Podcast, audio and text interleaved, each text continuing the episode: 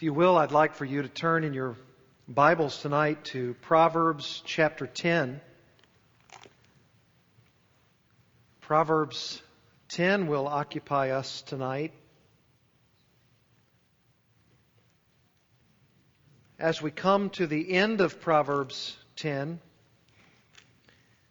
let's reread the chapter so that we might reorient ourselves to what has gone before. Proverbs chapter 10. Reading from the New American Standard Bible, the Proverbs of Solomon. A wise son makes a father glad, but a foolish son is a grief to his mother. Ill gotten gains do not profit, but righteousness delivers from death. The Lord will not allow the righteous to hunger, but he will reject the craving of the wicked. Poor is he who works with a negligent hand, but the hand of the diligent makes rich. He who gathers in summer is a son who acts wisely, but he who sleeps in harvest is a son who acts shamefully.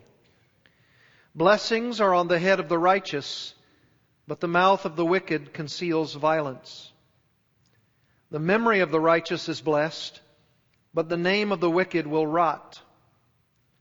The wise of heart will receive commands, but a babbling fool will be ruined. He who walks in integrity walks securely, but he who perverts his ways will be found out.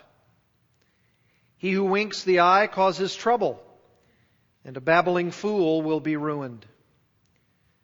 The mouth of the righteous is a fountain of life, but the mouth of the wicked conceals violence.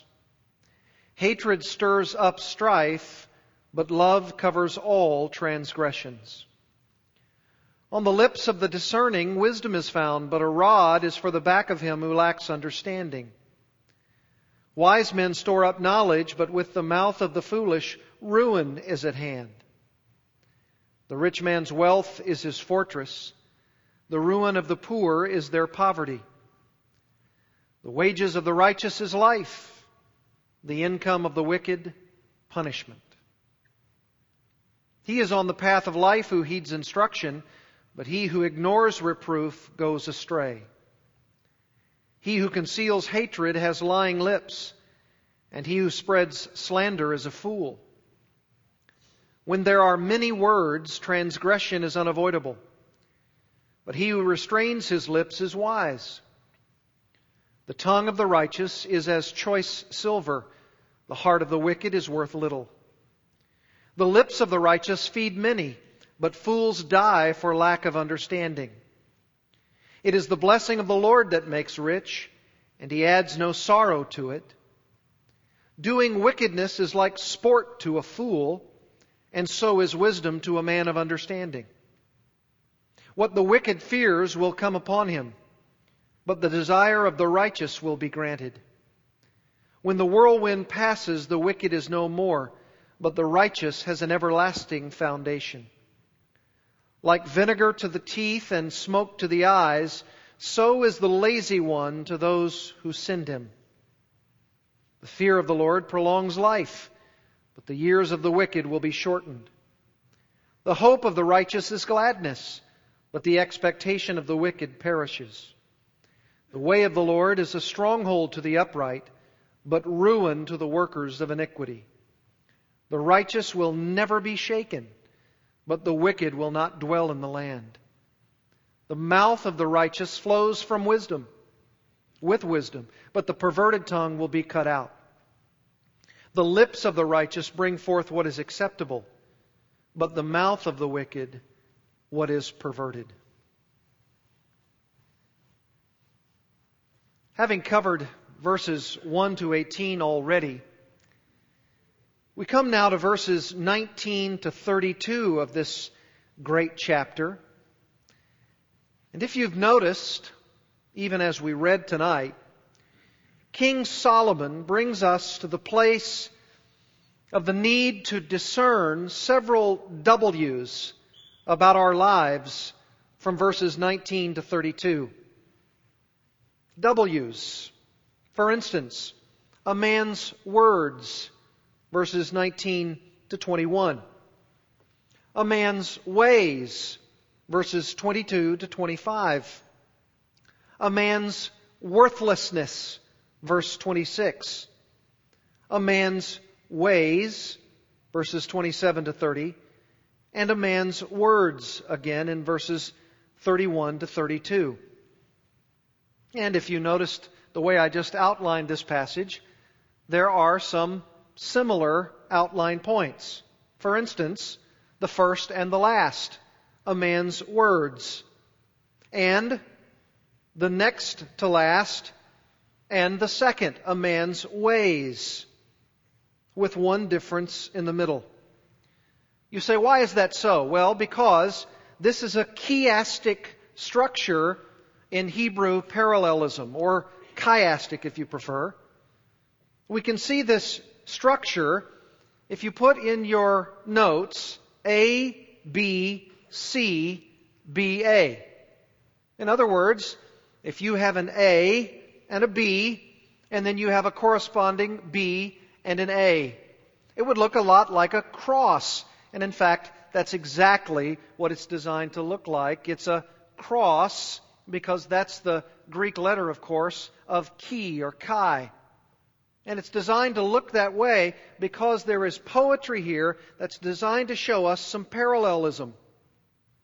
In fact, that first outline point we could really call, instead of a man's words, the tongue of the righteous. Verses 19 to 21. And in fact, that A is chiastically tied to the last two verses of this chapter in verses 31 to 32. That's also an A. The tongue of the righteous, the tongue of the righteous. You have a parallelism there. You have the first two verses of this section and the last two verses of this section, and they're both talking about the tongue. And that's why you could put them in the category of A and A. And then indented, you could have two letters with B. The wealth and security of the righteous in verses 22 to 25, and the way and security of the righteous in verses 27 to 30. Those are also parallel, and you can design those with a letter B. A, B, B, A.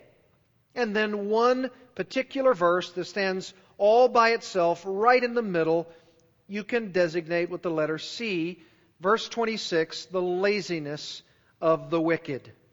And if you were to see this on a board or a graph, you could see this chiastic structure, A, B, C, that verse all by itself, and then back to B and then A. Very, very chiastically structured so that there's a beautiful poetic design to this passage of Scripture. And I guess you probably thought that it was just a set of random verses, now didn't you? Well, it isn't. It's an opportunity for us to see that there is a beautiful design that Solomon wants his son and therefore ourselves and our children to know about a life of righteousness before God. And he wants us to know by design that a man's words are very important. And in order for him to emphasize the importance of a man's words, he's going to talk about it at the beginning of the section of this paragraph, and then he's going to return to it at the end of this paragraph. Very important. He wants to emphasize that point. And then in the middle of this paragraph, he wants to emphasize the wealth and the security of the righteous man and its contrastative nature to the wicked. And because he wants to emphasize that again, he's going to talk about the righteous and security nature of the believer again in the back part of this passage with only one verse in between, verse 26, standing off by itself to talk about the lazy man. It's very, very beautiful Hebrew parallelism. So let's dig into God's Word regarding these so called W's. I took it out of this chiastic structure in terms of these W's to make it easier for us to memorize these things.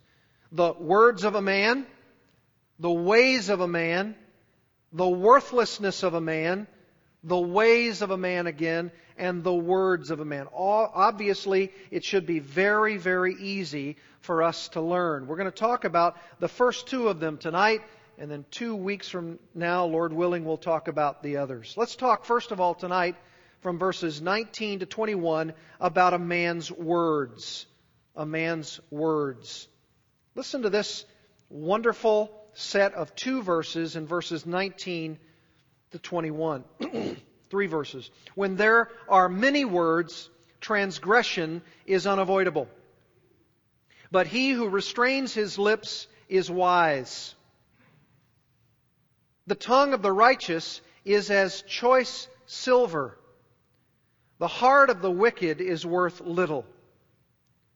The lips of the righteous feed many, but fools die for lack of understanding. Now, the first lesson that Solomon wants the truly righteous person to know is the sheer volume in verse 19 of words which one speaks and how that can put a man into sinful trouble. Do you see it there in verse 19? When there are many words, transgression is unavoidable. Notice he says that with many words a person may speak. But if he does speak loquaciously, transgression is unavoidable. He's calling, in other words, for language restraint here. Language restraint.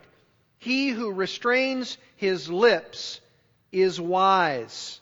Isn't it interesting that Solomon doesn't say that it is the kind of words which makes the wise man wise, although he does say that in other places? Here, it's emphasizing the amount of words, the frequency of words, the loquaciousness of someone. It's often what you don't say that makes the difference between wise and foolish speaking. Sometimes it's just wiser to keep our mouths closed. And regarding this particular proverb, one of the commentators, Paul Koptak, writes about our many words when he says this Words are like sheep. The more there are, the better the chances that some will go astray. Right? It's just inevitable that with the sheer frequency of words, some of those words are going to be inappropriate and sinful and will transgress. Indeed, listen to Proverbs 29:20. Do you see a man who is hasty in his words? There is more hope for a fool than for him. Hasty words. There's a balance, of course, in our speaking when to speak, when to keep silent. And boy, is that sometimes ever a tough balance to maintain. I'm the champion of trying to maintain that balance. At least I try to be. But don't miss also Proverbs 17 verses 27 and 28. He who restrains his words has knowledge, and he who has a cool spirit is a man of understanding. I like that. He who has a cool spirit is a man of understanding. Even a fool, when he keeps silent, is considered wise. When he closes his lips, he is considered prudent. Or Proverbs 11:12, which says, "He who despises his neighbor lacks sense, but a man of understanding keeps silent." It's so difficult when you speak a lot not to avoid inevitable transgression. So very difficult. Turning your Bibles to Ecclesiastes chapter 10.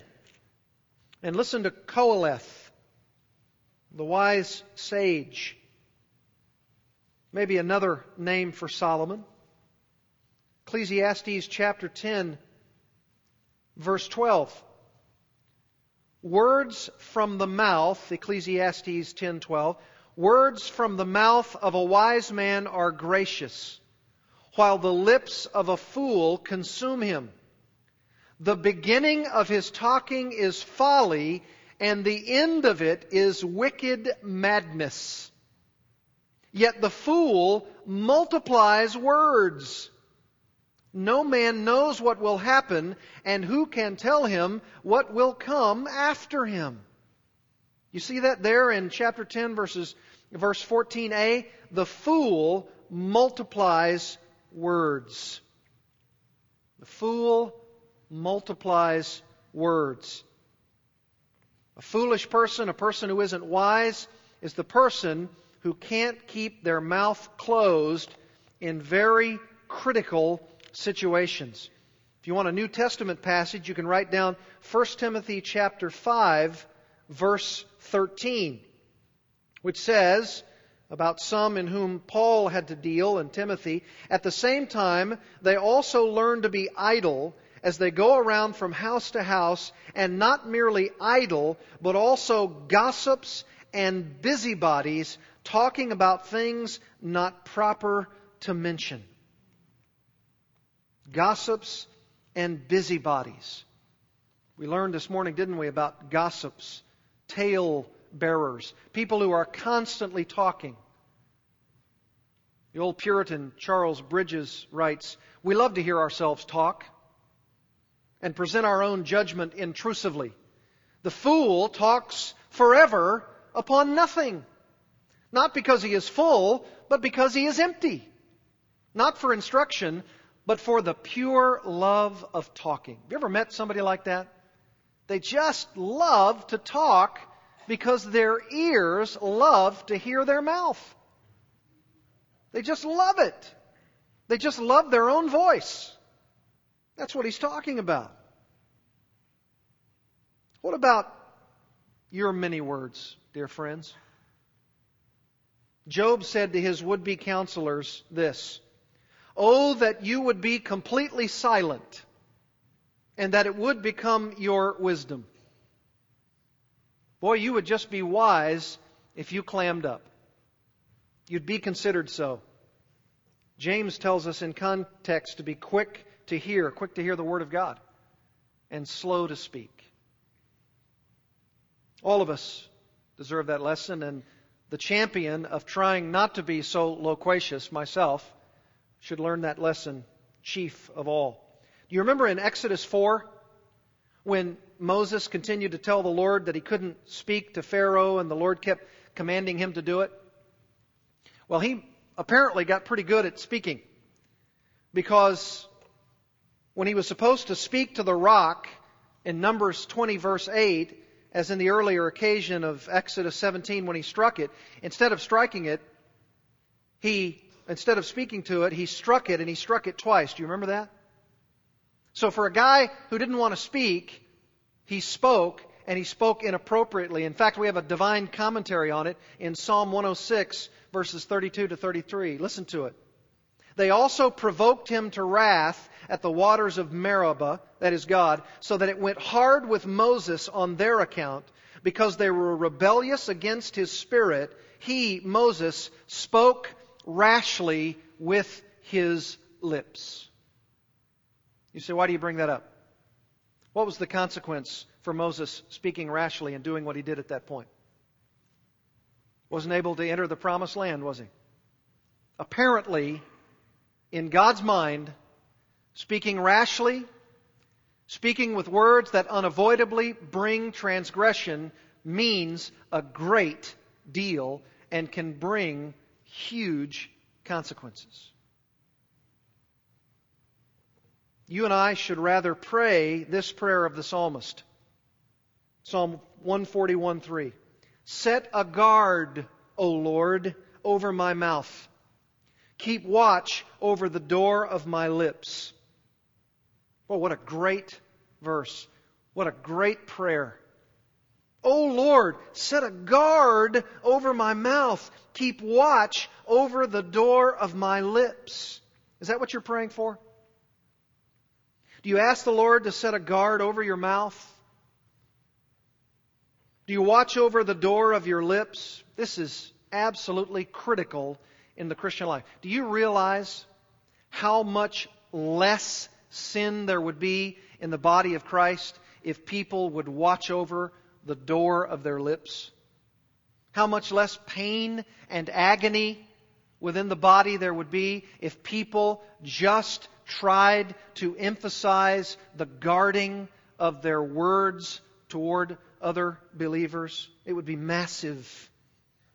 The frequency of words may be causing you to sin against the Lord and His people, and it may be even otherwise affecting your witness at work or school or home.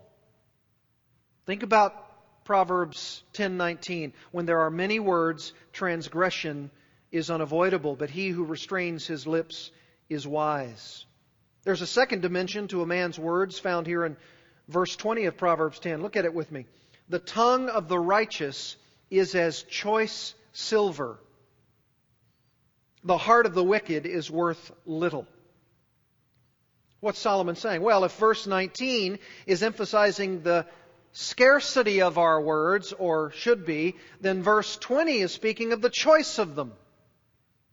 Notice that this is choice silver, which may imply that the righteous man's words have been tried in a furnace and have come out as refined silver. Boy, that would be great. The few words that you have, according to the instruction of verse 19, Solomon teaching his son, have been tested. The few words that you have, they've been tested and they've been approved. And the few words that you have, they're now pure words. Choice words. Choice as silver. You remember what was said about the Lord's words? Psalm 12:6. The words of the Lord are pure words, as silver tried in a furnace on the earth, refined how many times? Seven times. Well, those are the Lord's words. And they may not be, and of course certainly won't be, our words, but maybe that's the standard to which we ought to attain. We ought to strive. We ought to do our dead level best, we would say. To have the kinds of words that would even approach the purity of the Lord's words, refined in a furnace on the earth seven times. Now, no human being can have their words tried seven times in the furnace like the Lord, but that's at least the standard. That's what we ought to be doing. You want your words to be as pure as possible? This is a great proverb, by the way, for biblical counselors. Great proverb who want to give hurting people solid scriptural advice.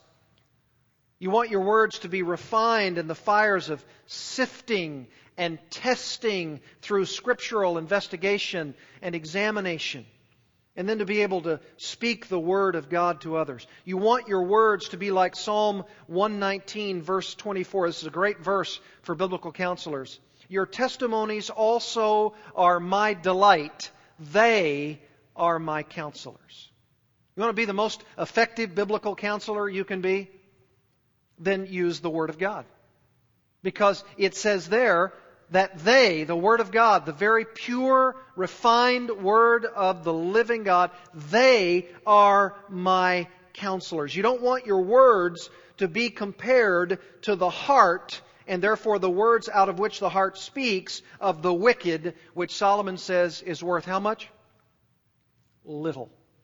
He says it's worth little. The heart of the wicked, and therefore the words out of which that heart speaks, is worth little, according to verse 20. We might even say, based on the analogy that he uses here of choice silver, that the words of the wicked have impurities within them. They've been tested, and what you find in their words are all kinds of impurities. Verse 21 goes even further regarding our wise use of words. The lips of the righteous feed many, but fools die for lack of understanding. Oh, don't you want to be characterized as one who feeds many with your righteous lips?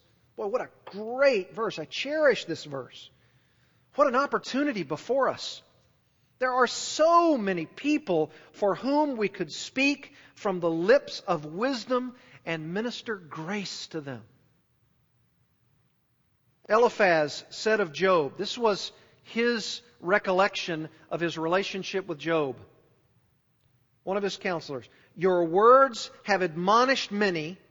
Job 4, verses 3 and 4. Your words have admonished many, and you have strengthened weak hands. Your words have helped the tottering to stand, and you have strengthened feeble knees. Boy, what a commendation. Could it be said of us that we have helped the tottering stand by our words and we've strengthened feeble knees? Wouldn't that be a wonderful commendation to your words and to mine, to those around us who desperately need it? Boy, the wicked has this little value of their words and their heart. They have impurities in them. And according to the latter part of verse 21, they're going to die for a lack of understanding. That's the opposite. That's the contrast. Their, their tongue isn't righteous as choice silver, and their lips aren't righteous, and therefore they don't feed many.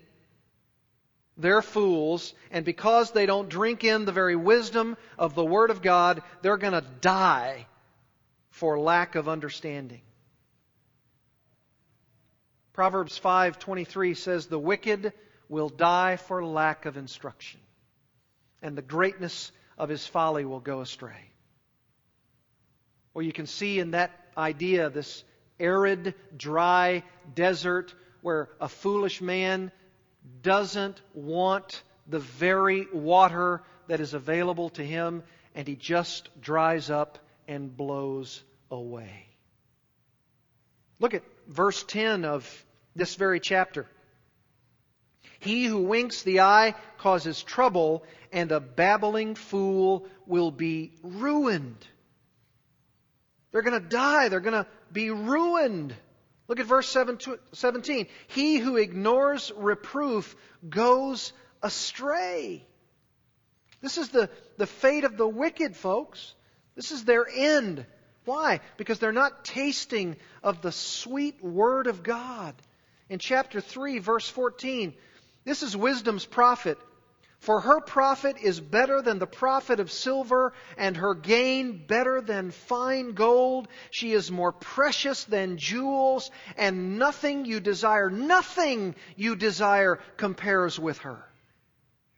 Long life is in her right hand, in her left hand are riches and honor. Her ways are pleasant ways, and all her paths are peace. Not for the wicked, not for the unrighteous. Here's the way you can apply it to your life. You say, Well, I'm not that wicked person. That's not the characteristic aspect of, of my life. Well, that's good. But how much can that be sometimes a part of our lives? Don't allow your words to become evangelistic or sanctification poison. It's so easy for it to happen. Whether in our witnessing opportunities to others, or whether even in the daily life of the church fellowship, in our sanctification, don't allow your words to become poison, like the poison of the wicked who die for lack of instruction. Be aware of your words. Be aware of their frequency. Be aware of their purity. And be aware of their ability to nourish others. That's exactly what his point is here in verses 19, 20, and 21. Be aware of their frequency. Many words, transgression is unavoidable. Be aware of their purity. The tongue of the righteous is as choice silver and be aware of their ability to nourish others. The lips of the righteous feed many. That's a man's words. Crucial for the Christian life. Secondly, and finally for tonight, how about a man's ways? A man's ways. That's contained for us in verses 22 to 25. Listen to it. It is the blessing of the Lord that makes rich and he adds no sorrow to it. Doing wickedness is like sport to a fool, and so is wisdom to a man of understanding. What the wicked fears will come upon him, but the desire of the righteous will be granted. When the whirlwind passes, the wicked is no more, but the righteous has an everlasting foundation. We go from one W, that is a wise man's words, to another.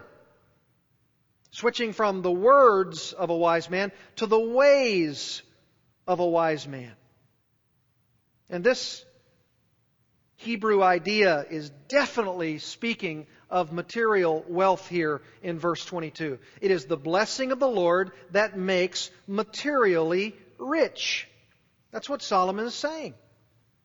It's only the, by the blessing of the Lord that a man has material riches. And this is the first way that a believer, a righteous man, can know that you are being blessed by the Lord and that God is adding no sorrow to it. You say, Well, I haven't seen that material blessing. Where is it? Bring it on. I need it. Bills are coming due. Well, remember, this is a proverb. This is a proverbial statement.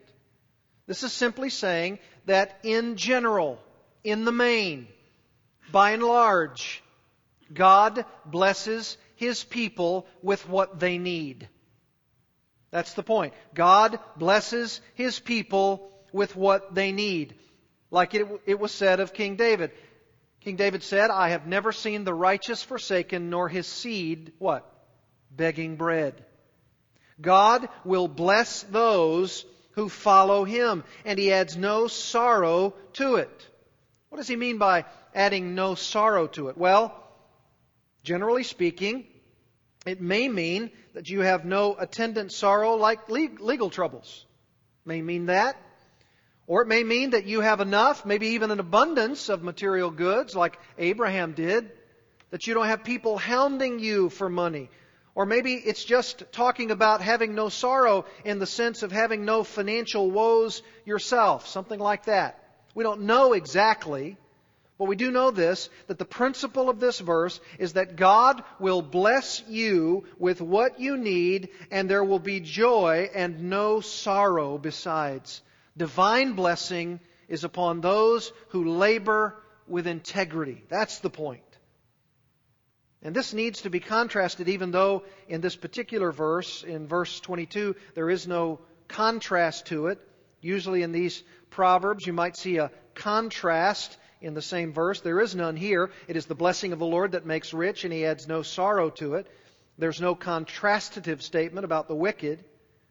And it does need to be contrasted. Look at chapter 10, verse 2.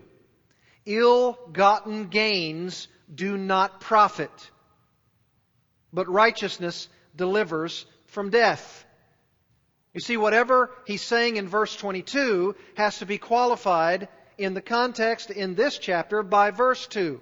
Ill gotten gains do not profit. Look at chapter 13, verse 11. Wealth obtained by fraud dwindles, but the one who gathers by labor increases it. Chapter 15, verse 6. Great wealth is in the house of the righteous but trouble is in the income of the wicked. Chapter 16, verse 19. It is better to be humble in spirit with the lowly than to divide the spoil with the proud. In other words, don't be involved with proud people even if you're about to divide the spoil. Something's going to happen. Something's going to go wrong. Probably even the pride of such people, and you'll be left out. There'll be a fight. Something's going to happen. Something's brewing. Chapter 21, verse 6. The acquisition of treasures by a lying tongue is a what? Fleeting vapor, the pursuit of death. Don't try to acquire treasures by a lying tongue. Oh, what a great principle of God's Word. Don't, in your business practices, try to acquire in your business treasure, profit, by a lying tongue. God knows your heart. He knows what you're doing. And He knows that even if you should have profit from such a deed, it's going to be fleeting and you'll ultimately be found out. Proverbs chapter 28, verse 6. Better is the poor who walks in his integrity than he who is crooked, though he be rich. Great proverb. Better is the poor who walks in his integrity than he who is crooked, though he be rich. And even verse 22 of that same chapter a man with an evil eye hastens after wealth and does not know that want will come upon him. And as I shared about gossips and busybodies from 1 Timothy, look also at 1 Timothy chapter 6 for a New Testament perspective on this idea of the trouble of riches in 1 Timothy chapter 6 verse 9. 1 Timothy 6 9. But those who want to get rich fall into temptation and a snare and many foolish and harmful desires which plunge men into ruin and destruction. You're trying to go at the idea of riches in the wrong way. See, that's why this particular proverb, proverb Proverbs 10:22 has to be balanced. It's somebody who's working, laboring with integrity and God is blessing the effort. Not somebody who's trying to get rich because if they do that, if that's their goal, if that's their drive, if that's their determination, they're going to fall into temptation and a snare many foolish and harmful desires which plunge men into ruin and destruction. Why? For the love of money is a root of all sorts of evil, and some by longing for it have wandered away from the faith and pierced themselves with many griefs, many pangs, many sorrows. No sorrow for the blessed who are blessed by God with material wealth, sorrow for those who derive their riches by ill gotten gain. Need I speak from a few Old Testament examples? Charles Bridges writes Lot's covetous choice was fraught with bitterness. Ahab wore a crown and lay sick on his bed in discontent. Gehazi was laden with his bags, but the plague of leprosy was on him. Haman's mortification was the canker in his boasted glory. The rich young ruler's rejection of Christ was the source of present, must we not fear, everlasting sorrow. The worldling's recompense for his daily toil is eating the bread of sorrows. So, Bridges says, mark the striking contrast. He giveth his beloved sleep. Happy portion of the children of God.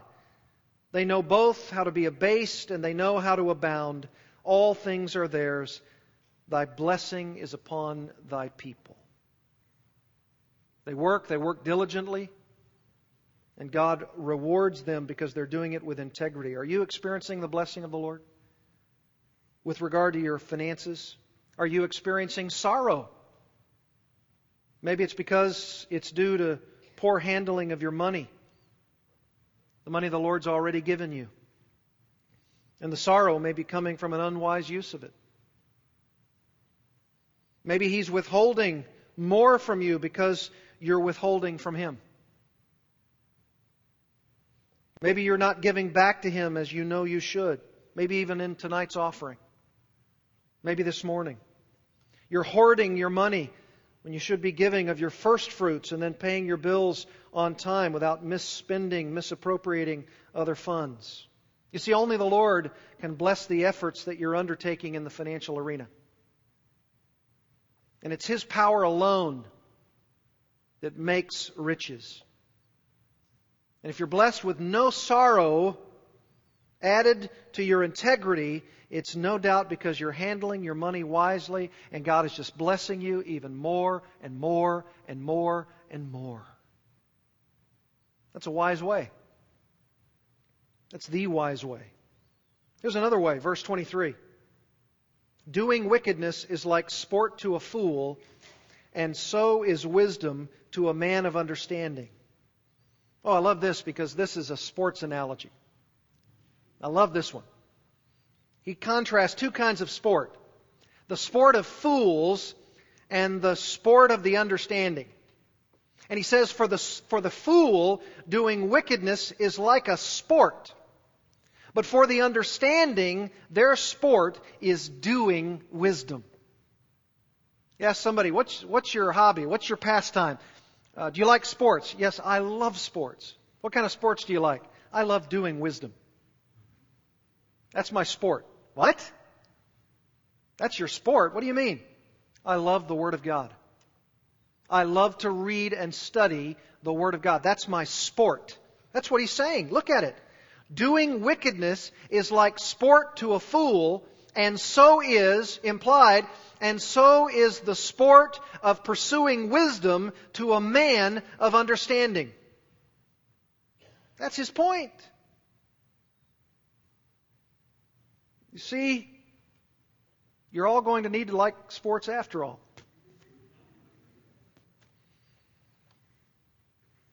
But, unfortunately, the sorrowing part of it is there's another sport out there. It's a sport of fools, and it's doing wickedness. You remember we discovered that in Romans 1 this morning, Romans 1:32. Although they, the depraved or the fool in the book of Proverbs, although they know the ordinance of God, that those who practice such things are worthy of death, they not only do doing wickedness like a sport, they not only do the same, but also give hearty approval to those who practice them. They're out there doing wickedness, and when they see other people doing wickedness, they applaud. Oh, bravo! Bravo! Good job! That's what people do. And they do it in their homes, by watching television that is inappropriate, stadiums, concerts, whatever it may be, watching inappropriate things being done and heartily approving and clapping for those who are doing it. That's exactly what he's saying right here. Doing wickedness is like sport to a fool. It's like a game. It's like an event.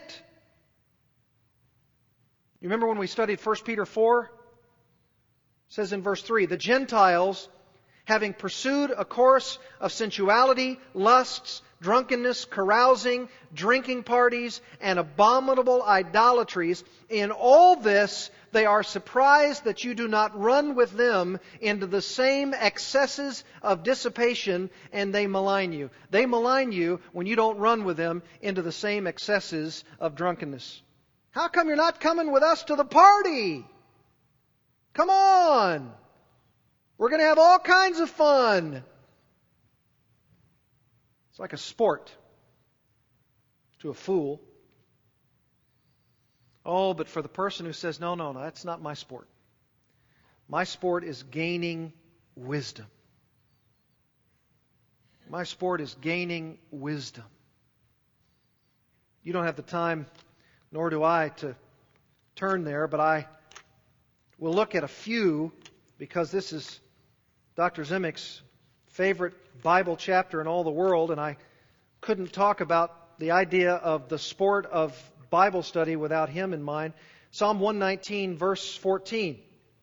I have rejoiced in the way of your testimonies as much as in all riches. That's my sport. I rejoice in the way of the testimonies of God as much as in all riches. Verse 16, I shall delight in your statutes. I shall not forget your word. Verse 18, open my eyes that I may behold wonderful things from your law. This is, this is the sport of true kings. I have inherited your testimonies, verse 111, forever for they are the joy of my heart. You know, there are people who just become downright giddy at their pastime, at their hobby. This is what the psalmist says, verse 127. Therefore I love your commandments above gold, yes, above fine gold. Verse 174, I long for your salvation, O Lord, and your law is my delight. It's my sport. Gaining wisdom. That's what an understanding person does. That's my sport. How are you doing in your hobby? Your should be hobby.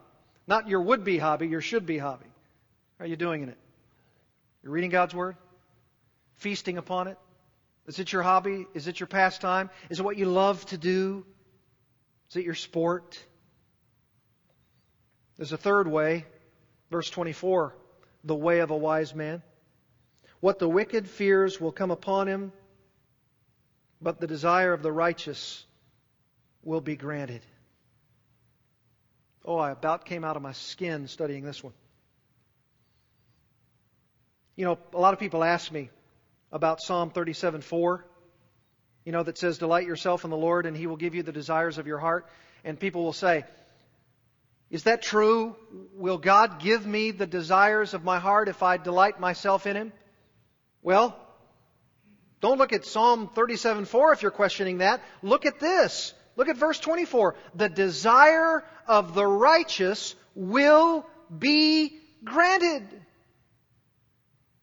You say, yeah, but didn't you say a moment ago that that was one of those proverbs? General statement, axiomatic, but nevertheless general, yes. And if your life is lining up underneath His sovereign will and purpose, you can rest assured that He will absolutely grant you the desires of your heart. Why? Because if you're endeavoring to line up your will underneath His will, He is then all about fulfilling His will and purpose in us. Why? Because your will is His will. And He wants to grant His will in your life. And therefore, the desire of the righteous will be granted. Take great courage, righteous saint, for God will grant you the desire of your heart. Says it. Says it right there. The desire of the righteous will be granted. If you're walking in the ways of God, if you're living out the reality of this chapter and you're reading and studying the holy book and endeavoring to do what God wants you to do, the desire of your heart will be granted in line with the word and will of God. He's not going to hold back. He doesn't want to hold back from you. God's not saying, please find my will. It's out there. No, He, He has expressed Himself. He wants to give you His will and purpose, but not so with the wicked. Look at what it says about them. What the wicked fears will come upon him. Boy, does that contrast with what it says about the righteous? The righteous has their desires granted, but so does the wicked. Their fears, oh, they'll come. It'll come upon them. Do you know what the Bible says in Psalm, in uh, excuse me, in Proverbs twenty nine twenty five? The fear of man brings a snare. Man fears man, and it brings a, a snare. That's going to come upon him. A snare. And did you know that the Bible says in Hebrews 2:15 that Jesus Christ came so that he might free those who through fear of death was subject to slavery all their lives. You know that people fear death? Talk to them. There are people who fear death, absolutely. They fear man, and according to Hebrews 2:15 they fear death, and according to 1 John 4:18 it also says that fear involves punishment. Mankind without Christ fears man, they fear death, and they fear punishment. And tragically, Solomon now adds, what the wicked fears will come upon him. It's the way of the wicked. It's like the person who says, I'm not, I'm not paranoid. I know they're after me. Well, in this case, it's, it's absolutely true. The wicked fears and it will come upon him. Tragic. And look at verse 25. When the whirlwind passes, the wicked is no more. He's gone. All of his fears, the fear of man, the fear of death, the fear of punishment, and all the other fears that he has in his heart will come upon him like a whirlwind. And with all of the storms and all of the wind and all of the confusion, when it passes, you look for the wicked and they're not there. They're gone. When the storm of God's judgment has blown over him, he is no more. Isaiah 66 says it this way, verse 4 So I will choose their punishments and will bring on them what they dread, because I called, but no one answered. I spoke, but they did not listen, and they did evil in my sight and chose that in which I did not delight. Oh, but not the righteous. Look at what it says about them. But the righteous has an everlasting foundation. Glory, hallelujah. Psalm 34 4 says, I sought the Lord, and he answered me and delivered me from all my fears. Oh, I had a fear. I had a fear of this, I had a fear of that. And I took it to the Lord. And because I was righteous in his sight, based upon the death, burial, and resurrection of Jesus Christ, I took it to him, and the Lord delivered me out of all my fears. Why don't we close with this? Turn in your Bibles to Matthew chapter 7. And you can see it maybe in as clear a passage as any. This is the warning. Therefore, everyone who hears these words of mine, Jesus speaking, and acts on them, the act of obedience, may be compared to a wise man who built his house on the rock. And the rain fell, and the floods came, and the winds blew, there's the whirlwind, and slammed against that house, and yet it did not fall why? For it had been founded on the rock. Everyone who hears these words of mine and does not act on them will be like a foolish man who built his house on the sand. The rain fell and the floods came and the winds blew and slammed against that house and it fell and great was its fall.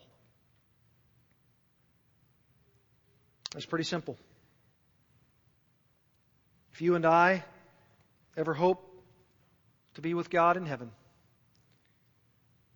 it will be because when the whirlwind passes, our life has been built on the solid rock of obedience to Jesus Christ through His righteous life alone. and it will be founded on the rock. We have an everlasting foundation. But for the wicked, they don't act upon the Word of God. And they're like a foolish man, just like the foolish man in Proverbs, who built his house on the sand. No everlasting foundation. And the whirlwind blew slammed against it, and great was its fall. Great was its fall. Father, you have given us a clear word tonight, and you have told us in this marvelous chapter 10 of Proverbs that there is a word and way of a man, and that it is for us the opportunity to obey.